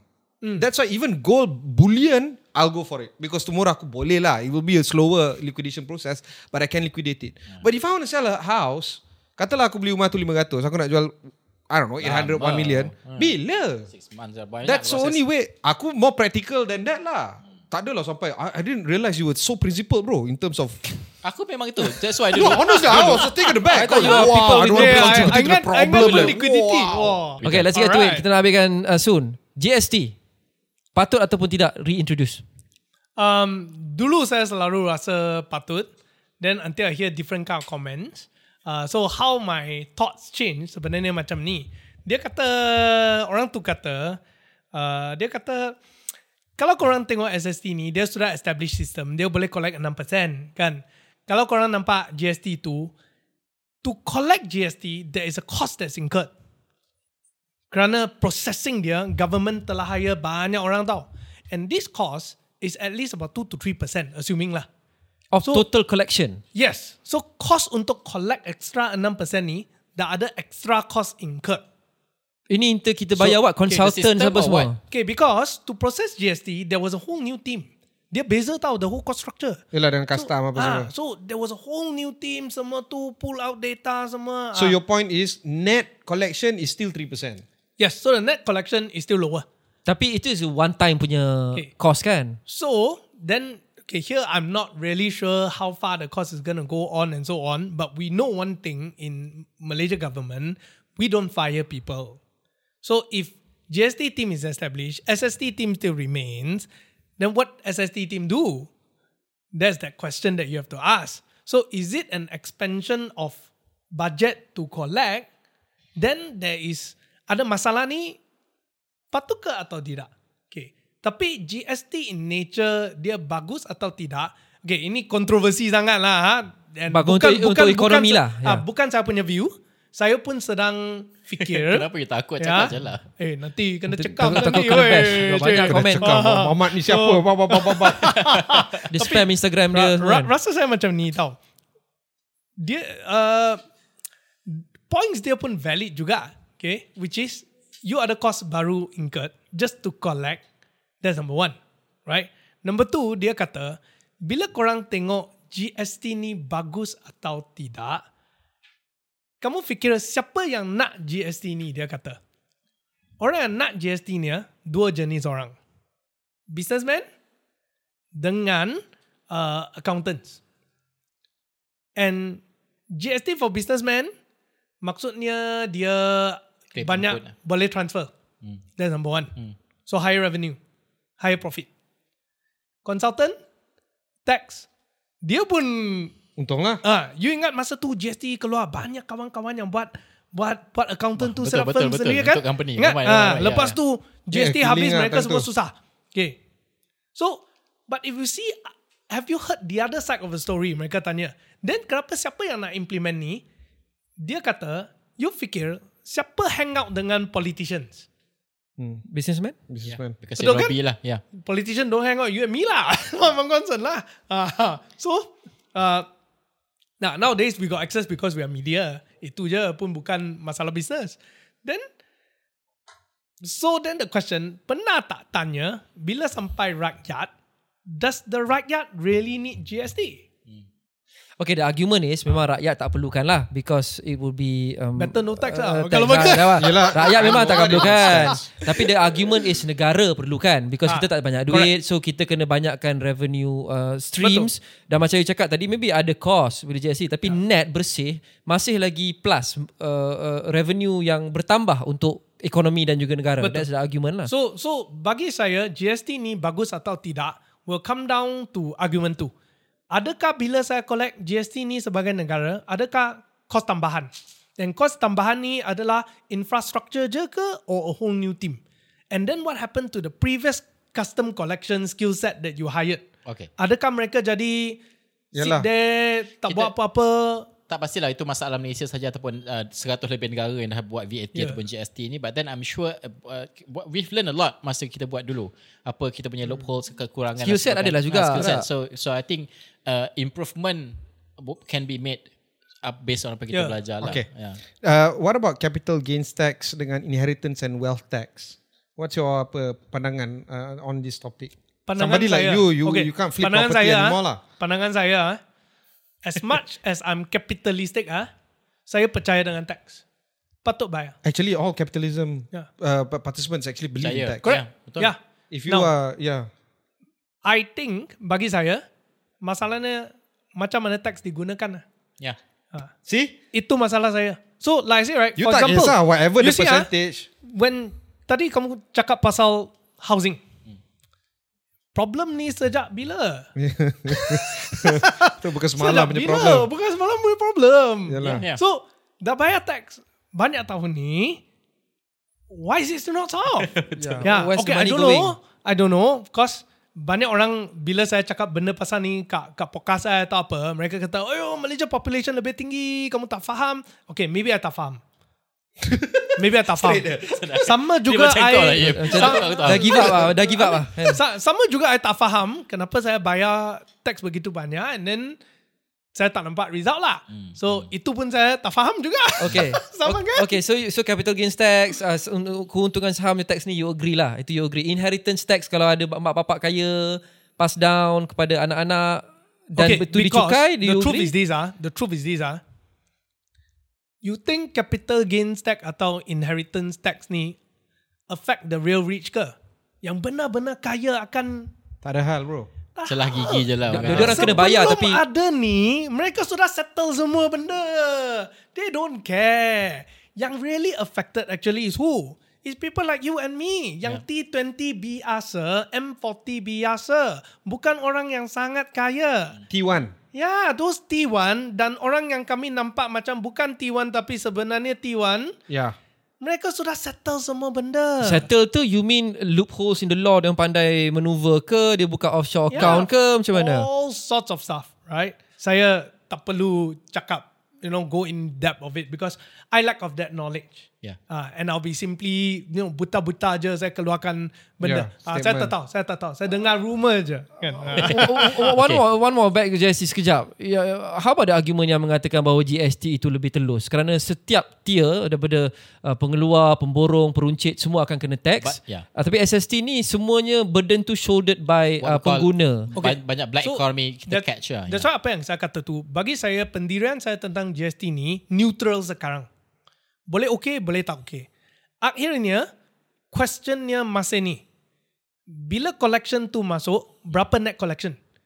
Dan benar-benarkah yang ini boleh membawa lebih income kepada negara kita? Yeah. Uh, because the numbers that are shown has to be transparent. Correct. So Sebab I'm okay if I don't want. That's why it uh, makes sense. orang kata buat GST 3%, 3% is actually based on calculation uh, daripada pakai cognitive view, 3% you tak akan dapat lebih daripada apa yang kutip dari uh, SST sekarang. So you need to Yeah. have at least 4% Yeah. Okay. of GST. Tolak semua lah. Ah. Kan? Yeah, that's Then- why I rasa kerajaan pun tahu. That's why Yeah, they don't course, start with the lower number. Hmm. Kenapa tak start with lower number? So these are the things that also get me question. Eh, mungkin benar argument tu kerana Hmm. Kenapa tak start with lower number? Because nanti sama je lah. Sama je Kan? baik, Zero kan? rise Because Because kalau lebih telus, you can collect at a wider base. Yeah. Then sepatutnya you boleh turunkan nombor tu kan. Jadi kenapa tak turunkan? Banyak Ah, so, zero rise. Tu pun question saya lah. Banyak zero rated dan semua. So, Anyway, yeah. Neutral. Okay, uh, nak tanya satu lagi soalan last. Subsidi bersasar. Uh, sekarang ni uh, argument is about kita spend banyak sangat on subsidi, blanket semua orang dapat. So kita have to start thinking about uh, potong some subsidi ataupun kita bagi lagi targeted. So pada you, subsidi mana yang patut pergi dulu? Some people say subsidi minyak around 95. Ada orang cakap subsidi minyak masak for certain people. So I what think, do you think? subsidi petrol dulu lah. Yeah, and I agree with subsidi bersasar. Uh, saya saya rasa dia patut, saya setuju. Uh, and tapi question again is implementation. And if let's say ada apa yang saya rasa patut pergi dulu is luxury tax patut masuk dulu. And also uh, for minyak. Okay. And but minyak, then there's a question. I rasa patut RON, bukan diesel. Because diesel bila kamu touch, Habis. semua orang Logistik- habis. Because logistik. Yalah, meja Lori. ni dihantar Yeah. oleh diesel lah. Yeah. Yeah, so like Microphone ni. Yeah, Correct. Uh, everything will go up because your your your nasi lemak store punya price pun akan naik juga. Yeah. Yeah, so I think you should touch RON 95, but diesel tunggu sekejap, bagikan business stabilize dulu because hanya orang yang gila gila rich will guna RON 95 to transport goods lah. Ya, memang semua diesel lah. So that's my my opinion lah. Ya. Okay? Okay. okay. Alright guys, ada banyak benda kita nak cakap sebenarnya tapi itulah masa ni pun dah panjang lagi kita Nanti cakap kita buat sampai part tu lah. uh, kamera kita dah mati panas dan sebagainya. Thank you so much uh, Peter at, aka Mr. Money uh, kerana bersama dengan kami meluangkan masa dan juga bincangkan perkara tersebut. I, I love the argument. I think this is one of the best one of the best uh, episode for me lah personally. Aku Dari segi suka. content ya aku Ya, percaya. dari Thank you, Mr. Money. Sebagainya. Uh, hope in the future boleh can collaborate Kiba X Mr. Money. Hmm. Ya, boleh. Ha. Okay. Salam untuk GB Look Thank you.